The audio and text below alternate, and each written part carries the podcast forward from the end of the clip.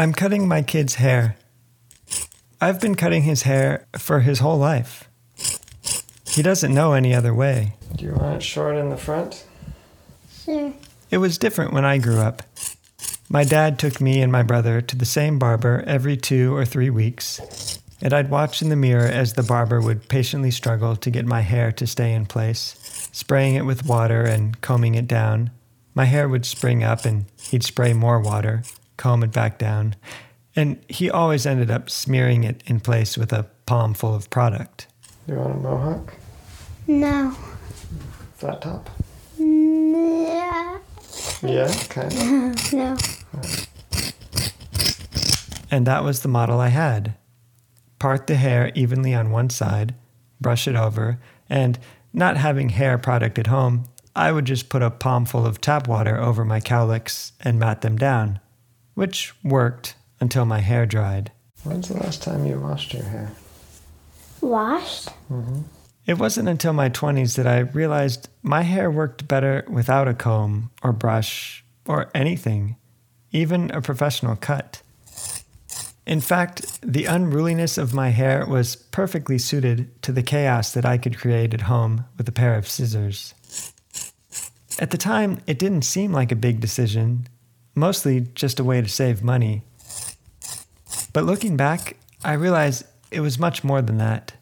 It was the beginning of building my own confidence, a feeling I rarely had in youth. The feeling that comes when you stop trying to be someone you're not. And that was my corner. I turned and never looked back. You're listening to The Staple, an arts and culture podcast. presented by the IPRC. Learn, make, share. I said I didn't want to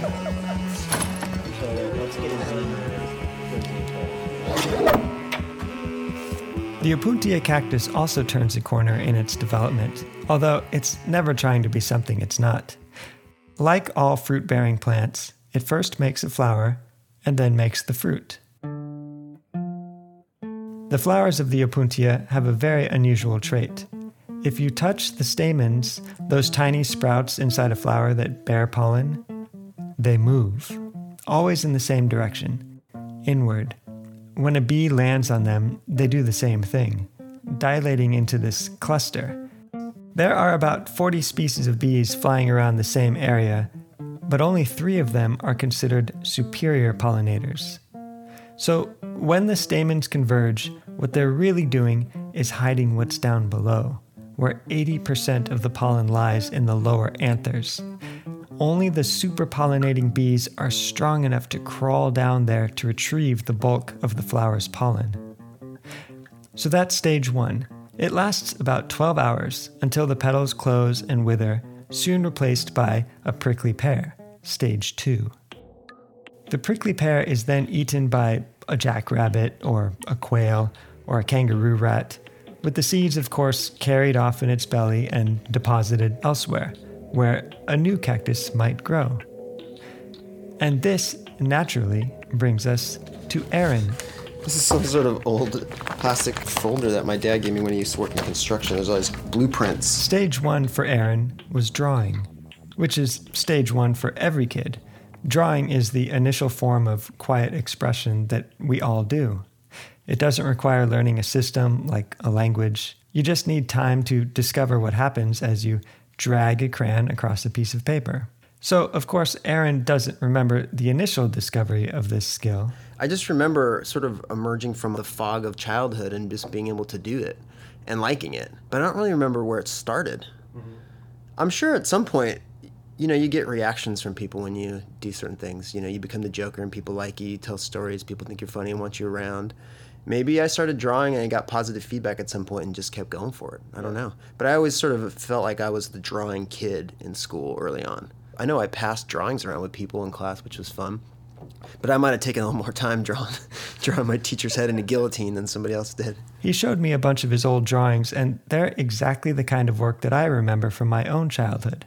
Not that I could draw myself, but there was always a kid or two who could, instinctively, effortlessly. I haven't looked at some of these for years. This is a trip. Is this all pencil? Yeah, these are pencil, and then I really just drew with whatever was available. My mom would bring home Bics pens and things from work, and I would just use those. And there's just so many erratic things I would draw to my the margins of pages, and I would just rip it out if I liked the results and keep it. And I just shoved them in a folder. Oh yeah, this is all manga. Wow, beautiful. Thanks. This was like my fifth to eighth grade. I was really into manga, manga. So then I drew that up to maybe like eighth grade, and then teenage phases I did geometric stuff, M.C. Escher type stuff, and then a lot of geometric patterns. Mm-hmm. Oh wow, this. Apparently, I was drawing Jane's Addiction's lead singer in high school. See if I could capture his face. You really did capture it. Thank you. His drawings are highly detailed, with countless small markings to add shading and texture. Oh, They're pretty much all made in pencil or pen. I like the precision of a sharp pencil or a pen because it just got me a nicer result. And I felt like it was more. I maybe just felt like it was easier to control. Like I could do really f- straight, solid lines, and then I could do shading. Whereas paints, I like how they look, but I never really used them all that much. So, so it was also probably just impulsive, you know. When I was a kid, we'd go out to, I always remember Black Angus steak chain. You know, I would just grab whatever was around. They'd have, I'd have a pen, you know. My mom would have a pencil or something, and I would just use that on the placemat. So it, it probably just, I realized like, oh, I don't need anything fancy to do this. I just need some time and, and basic material. It's like John Muir when he when he hiked uh, Mount Whitney. He just had like some crusty bread and some crappy boots. And I thought, looking back, maybe it was the same thing. Maybe I just thought this works. I'll just use that. And it sounds like drawing was pretty much how he filled his free time growing up. I would just hole up. I was an only child, so I, I had my own room. I could close the door, just draw away. And sometimes when I was in college, early undergraduate years, I would supposed to be studying, but I would just close the door and think, this is more interesting, and I would just draw. And then one year, he stopped. Completely stopped drawing. And if I may, Aaron, don't hate me for this, but if I may compare him to a delicate cactus flower, in this one year, his petals wilted and he became something else. It's really strange. It was the year I moved up here. I had intended, it was 2000 when I moved up to Portland from Arizona, and I was drawing all the time, filling up notebooks. And then I wanted to be a writer by then. I knew that. There were a few years before I moved up here where I thought, this is the thing I want to do, like in the late 90s. I kept drawing up here, and then I started keeping a schedule of writing schedule, and I just shifted from one to the other. And I never went back. I never started drawing again. He literally never draws, not even while waiting for the bus. no. That see that kind of thing makes me think I should. Right. I used to enjoy it in those moments. I've, but now those moments I fill other ways. I fill, I read books. I try to finish the magazine article that I started somewhere else. Actually, most of the time, it's I'm staring into space, thinking about something that I'm working on, scheming something, or thinking about a new structure, or you know, revising somehow. Because those quiet moments when I probably would have been scribbling, now I realize those are those are like writing moments. With his collection of drawings he saved from childhood is the last drawing journal he kept. And in it, you can actually see the gradual change, the wilting of his former stage. This notebook is the last notebook I ever really filled with any drawings. There's a lot of abandoned sketches and things that were just experiments, you know, throughout all my drawings, but these definitely look like I'm just maybe fizzling out. And this is a yeah, this is it. So maybe the last drawing without knowing it was 11 7 2000. Fittingly, an Opuntia cactus, a prickly pear. Which leads me to the idea that those countless hours and years of drawing were all in preparation for his next phase, where he sits and quietly fills a page with words until a picture emerges. A picture that is hopefully powerful enough to transform you, the reader, into a foraging animal, ingesting that idea and that feeling that he's conveying and carrying it along with you to propagate elsewhere. For a lot of folks, there's a moment when you realize, I'm going the wrong way. Or maybe you were going the right way all along, but now suddenly the right way is over there. This episode is about those who turn It can be small turns, like realizing your head is better shaped for a sloppy cut than a professional one, Oh, and guess what? He's cutting my hair. Dun dun dun. or learning that you should work with words instead of lines. I followed my bliss, if, unfortunately, which explains why I had a lot of retail jobs. And then there's Jo Hamilton, the feature of this episode. I met Jo on a rainy morning in her studio out in East Portland. But yeah, so you can change direction. You can do whatever you want. Here she is, showing me what it sounds like when she crochets. And then if you want to go back in, it's a little more tricky. It's quiet. Real quiet. So yeah, all you'll get is the sound of the yarn pulling over my finger. Quieter than knitting. Yeah, I mean knitting knitting makes that noise because the needles clack off of each other. Crochet doesn't make any sound. This was a surprise to me because, well, I know nothing about crochet. Oh, and there's only one hook. Mm-hmm. Oh. Jo learned to crochet from her mother and her grandmother. Both my mum and my gran were knitters and crocheters. I learned how to knit, and then my gran taught me. My gran did more cro- crochet than my mum, but I basically sort of learned both when I was really young. This was in Glasgow in the 70s. People were still wearing a lot of handmade clothing. You know, I had s- school jumpers. I mean, you have to wear a uniform over there, but I had school jumpers that my mum knitted for me. I had socks that my mum knitted for me. She continued to crochet and knit off and on, not thinking much of it. She was also drawing and painting. And when she turned 18, she went to the Glasgow School of Art. At the time, it was a traditional art school and backwards in a traditional way. the teachers, the tutors in my department were all, they all had tenure. They were all older guys. They were all kind of bit lechy, and all the and the student body was uh, two to one girls to boys, and there were only I think at least in the fine arts department there were only I think two or three female tutors, and the rest were eh, all men, and that's all the departments: sculpture, painting, environmental art, like everything. I have to stop here to add depending on how loudly you're listening to this, you might notice a chewing sound in the background. Hold on, let me let me just dial it up. Yeah, that's it. That's her little dog, lying between piles of yarn and chewing on something Jo knitted for her throughout the interview. Is that a thing you made for him that he was chewing? It sort of it was like it was like a pot holder which uh, he kind of decided he wanted, and then uh, and then I did attach. I tried to attach some extra stuff to it that I thought it's just cotton, you know, because keep I keep buying these so-called indestructible dog toys, and like this is just indestructible. This used to have, you know, back legs and a ah. squeaker right. and I eventually had to cut parts of it off. Yeah. So yeah, so I did I did like add to that and I thought it might take him a while to dismantle it. It's been about two weeks now, so that's not bad. That's pretty good. Anyway, at the art school, Jo was still drawing and painting, but she was also searching for another medium, some different way to express herself. She started some fires. I was putting things on top of canvas and then burning them, basically burning them in my oven in my student flat at home. And what you get is basically a, a photogram of the object. Oh, cool. and so you get this kind of reverse image and so i was using all kinds of metal objects mostly like kitchen objects and cutlery and whisks and things and then so you would get this these objects kind of floating on the canvas and then you would get the metal bars um, that they were sitting on you get all these cool patterns so i was doing stuff with that and i was doing paintings in sugar and then Oh. burning those which my tutors were just like They weren't into it? they were not into it. The lechy tenured professors were not into it. Fortunately, that didn't bother Jo.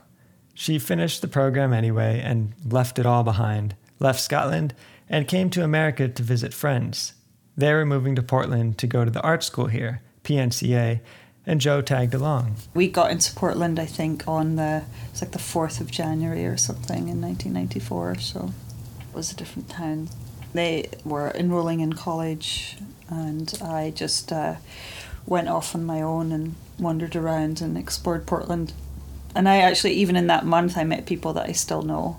You know, just people talking to people in coffee shops and bars and stuff. And during that month, I decided that I was going to come back and live here. So. That sound was her dog again, throwing his toy into the air and trying to make the rubber end of it bounce on the floor. Anyway, Jo came back to Portland just as she planned, staying for most of 1995 and then returning for good in 96. She found a job waiting tables and continued to make art. I kept drawing and painting, and you know, and I showed my work in coffee shops and bars and stuff, and had little art shows. So I kept making work, but I still was kind of looking for a different medium, and I had tried. I took some film classes and video, and still felt like I was look, you know, still looking for the medium that was that was mine specifically. Then, in 2006, she went to an exhibition at the Museum of Contemporary Craft. At the time, it was still at its original location on Southwest Corbett. And she saw all this art made with techniques that are more often associated with craft. There was embroidery and tapestry and sewing, and there was there wasn't actually any crochet in it, but all kinds all kinds of different work. And I came basically had kind of a, an aha moment uh, there, and uh, on the way home with my friend, I was like, I'm gonna try. I think I'm gonna try and crochet a painting. And I basically went home that day, and I had a little drawing uh, that I'd done that was just kind of an imagined view of Portland, kind of from the east side looking towards the river. Um, but it was mostly made up, and it was just a marker pen sketch. It was just black and white. So I just kind of used it as a basis because I wanted to do um, a cityscape. So she crocheted this drawing. It started small. The drawing was only 4 by 6 and she quickly wanted to go beyond its borders. So she took pictures of different landmarks around town, bridges, and buildings for reference to add to her crocheted cityscape. She did not yet have a large collection of yarn to choose from, but she worked with what she had. Yeah, so the first piece was just, uh, like I say, it sort of evolved more like a patchwork quilt, just like a piece at a time. I always think of it as when you see the world map where they open it up and it's got sections sort of jutting out. It's kind of like that, almost like if you took Portland apart and different has these different legs that kind of go off. She worked on it for two and a half years. She probably would have finished it sooner, but she was also working full time at the restaurant. When it was done, it was 10 feet wide and 5 feet tall. While working on it, she showed the cityscape to her friends at work. They couldn't help but joke about the size of it. It seemed to be growing out of control. And they were like, oh, you're going to crochet your way to Gresham and making bad jokes. and as a joke, I was like, you know, shut up or I'll crochet you. And she did. She crocheted portraits of her coworkers. You know, I was liking where the cityscape was going, but I was like, I wonder if I can actually, if I could actually get a likeness of someone with crochet. I know, you know, I had no idea if it would work, if you could really get, you know, a resemblance or not, because it's yarn. You know, it doesn't do exactly what you want it to do all Yeah. the time. Uh,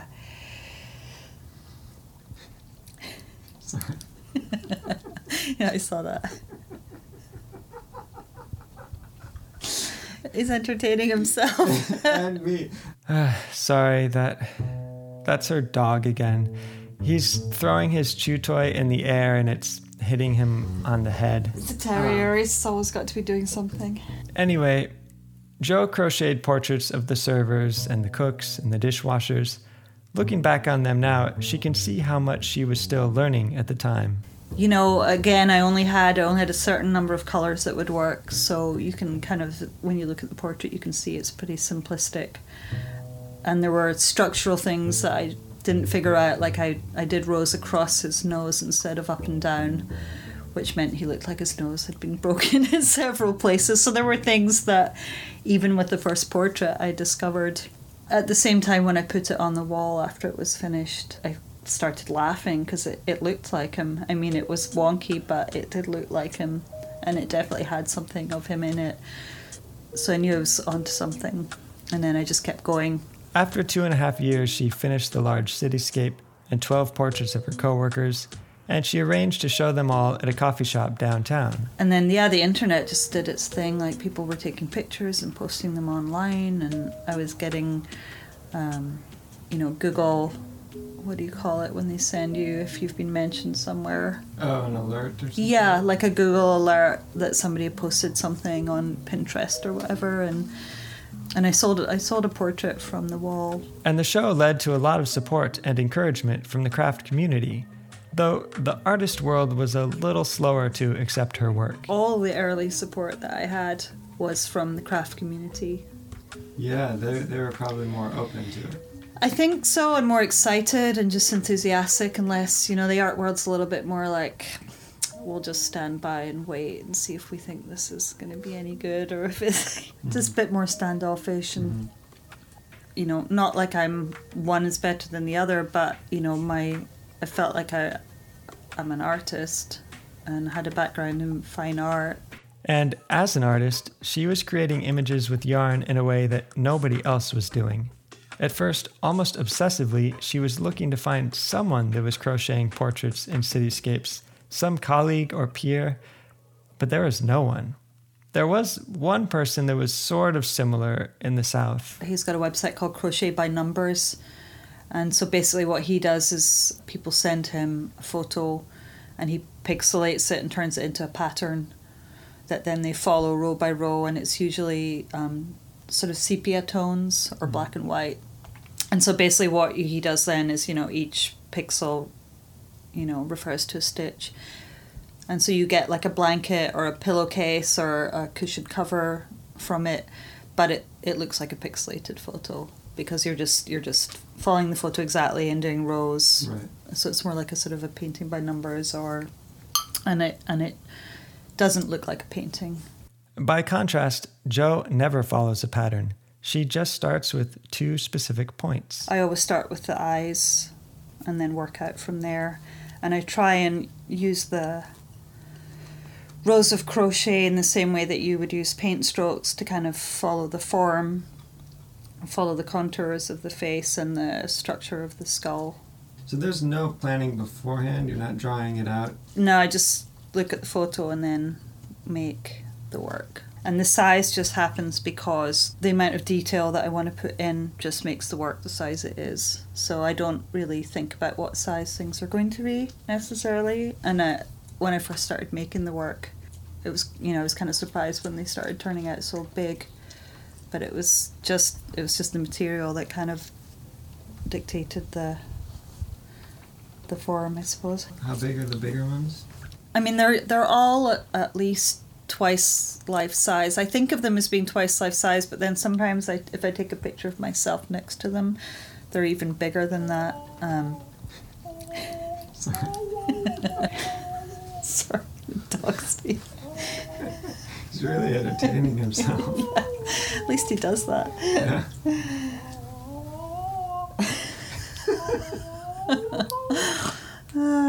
um, the dog again. He's singing and doing this little dance, kicking the yarn all over. and he's like tossed all the yarn around. He's made a big mess. Yeah.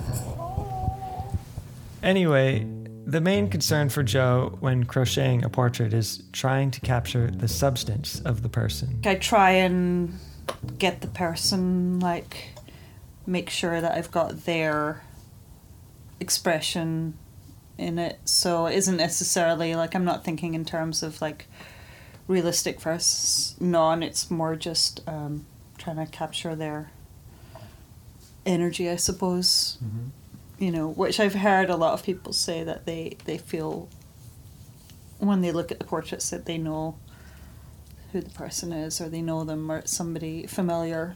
So it's not just sort of a blank face or just a stranger. So they feel like they're real people. Right. And the, you mean people that don't actually know the person? Yeah, just people who are just seeing seeing the work. So and I feel like that's that you know I've kind of done my job if if that's you know the response that people are getting is an sort of an emotional response to the to the work. Mm-hmm. You know. It took about four years after her first showing, but the art world did begin to take notice. The Jordan Schnitzer Museum in Eugene offered to show her work, and the Laura Russo Gallery in Portland invited her to take part in a group show for young and emerging artists. She says she was probably a little old to take part in the show, and I, I want to let you hear her say that, but the dog is um, Technically, I was actually too old to be considered young and emerging anymore, but they allowed me into this show, uh, even though I was over 40. Was I over 40? Yeah, I think I was over 40, which I guess you're officially old at that point.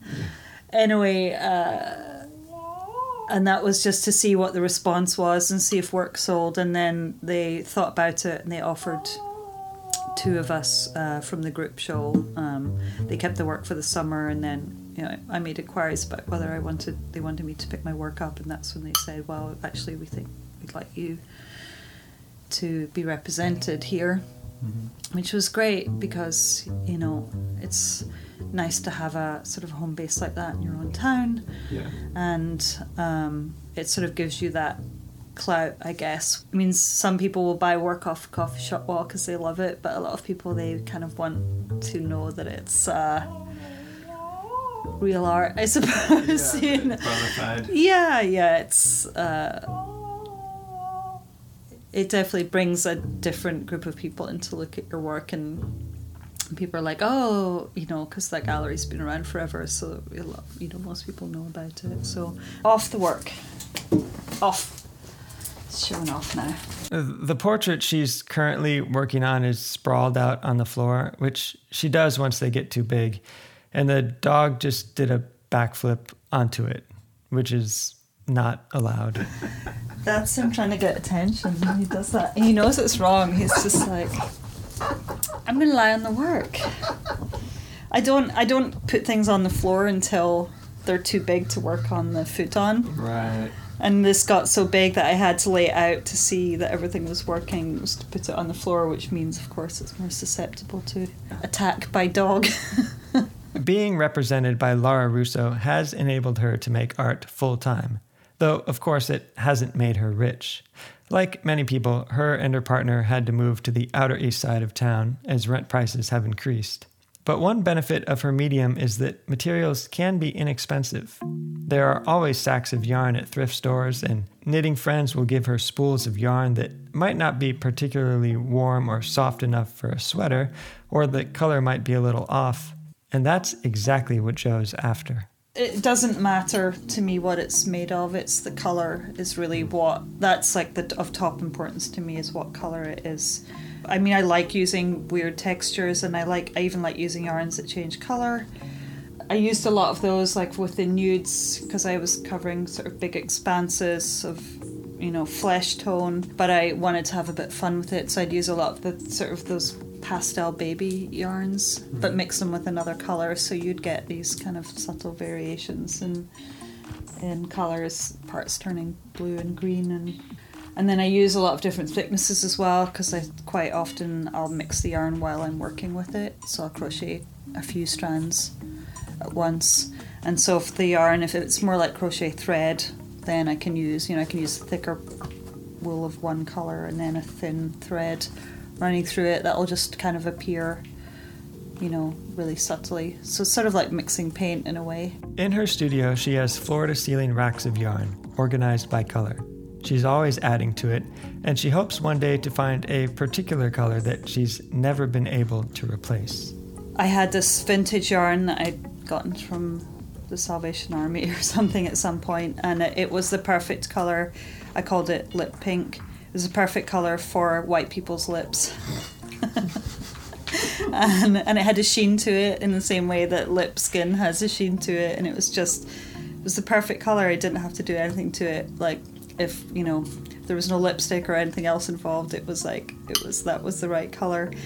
And then I used most of it probably in the first series of portraits, and then I remember suddenly realizing at one point, oh man, you know, I'm never I'll never be able to find this color again because it's vintage.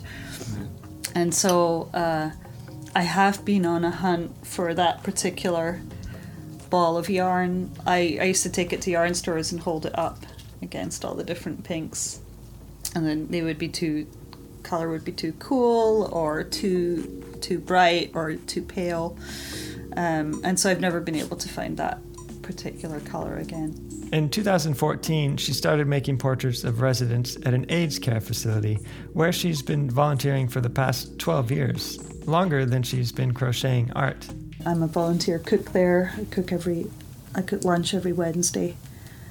The facility is called Our House of Portland. It's been around for, I think, over 30 years, and it started out being a hospice when mm-hmm. people were dying pretty quickly back then, and now it's they call it residential care facility. So some people who come in are are going to die and are coming in for end of life care, but some people are coming in because they've maybe had a stint in hospital and they need to recover. They need nursing care, but not doctors, and um, they need to just get their health stabilized. And you know, there are people now that get get well enough to move out and go and live on their own. So it's kind of a a crossroads of those two things: people getting better and some people not getting better. Mm-hmm. The portrait on her floor now is one of the patients there, and it looks close to being finished. I've been working on that portrait for the last two months. Wow, that, that goes fast. It looks like you're Yeah. close to done. You say, I say. I that's a long time. well, yeah, two months is that like five days a week, six hours a day or something? More than that. Wow. Yeah. Your your hands don't get tired. Um, my if if I have a deadline, my uh, my hand gets tired. Um, I need to learn to do it with the other hand. I think. It's, it's not both hands. No, just one one one hand to hold the work and one hand with the hook. Funnily enough, I uh, draw and paint with my left hand, but I crochet with my right hand because I was taught by right-handed people. So I think I could learn to do it with my left hand since I'm actually left-handed, or at least ambidextrous. You totally could then. yeah. Wow. So I was like, if if anything ever happens, if I break my arm, I could still use the. Yeah. If you The take other up hand. skateboarding. Uh, Um, um, that's really it. Jo Hamilton, ladies and gent. Oh, would you stop?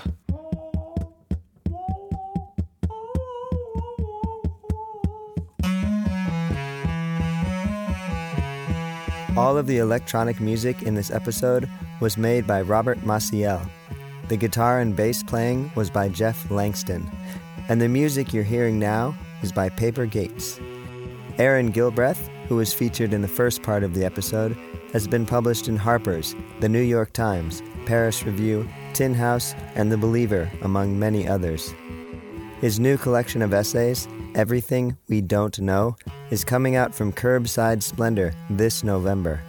Jo Hamilton's work can be seen at her website, johamiltonart.com, and the gallery that represents her has recently changed its name to the Russo Lee Gallery. This episode was produced and edited by myself, Sonny Bleckinger. My voice sounds suddenly different because while editing and putting that whole episode together, I got sick. Special thanks to Matthew Anderson of the literary podcast Unknown Words. Matthew was kind enough to lend us some audio equipment for this episode. Subscribe to his podcast and ours on iTunes, Stitcher, Player FM, and pretty much anywhere else. Questions or comments? Email us at podcast at iprc.com. Thank you for listening.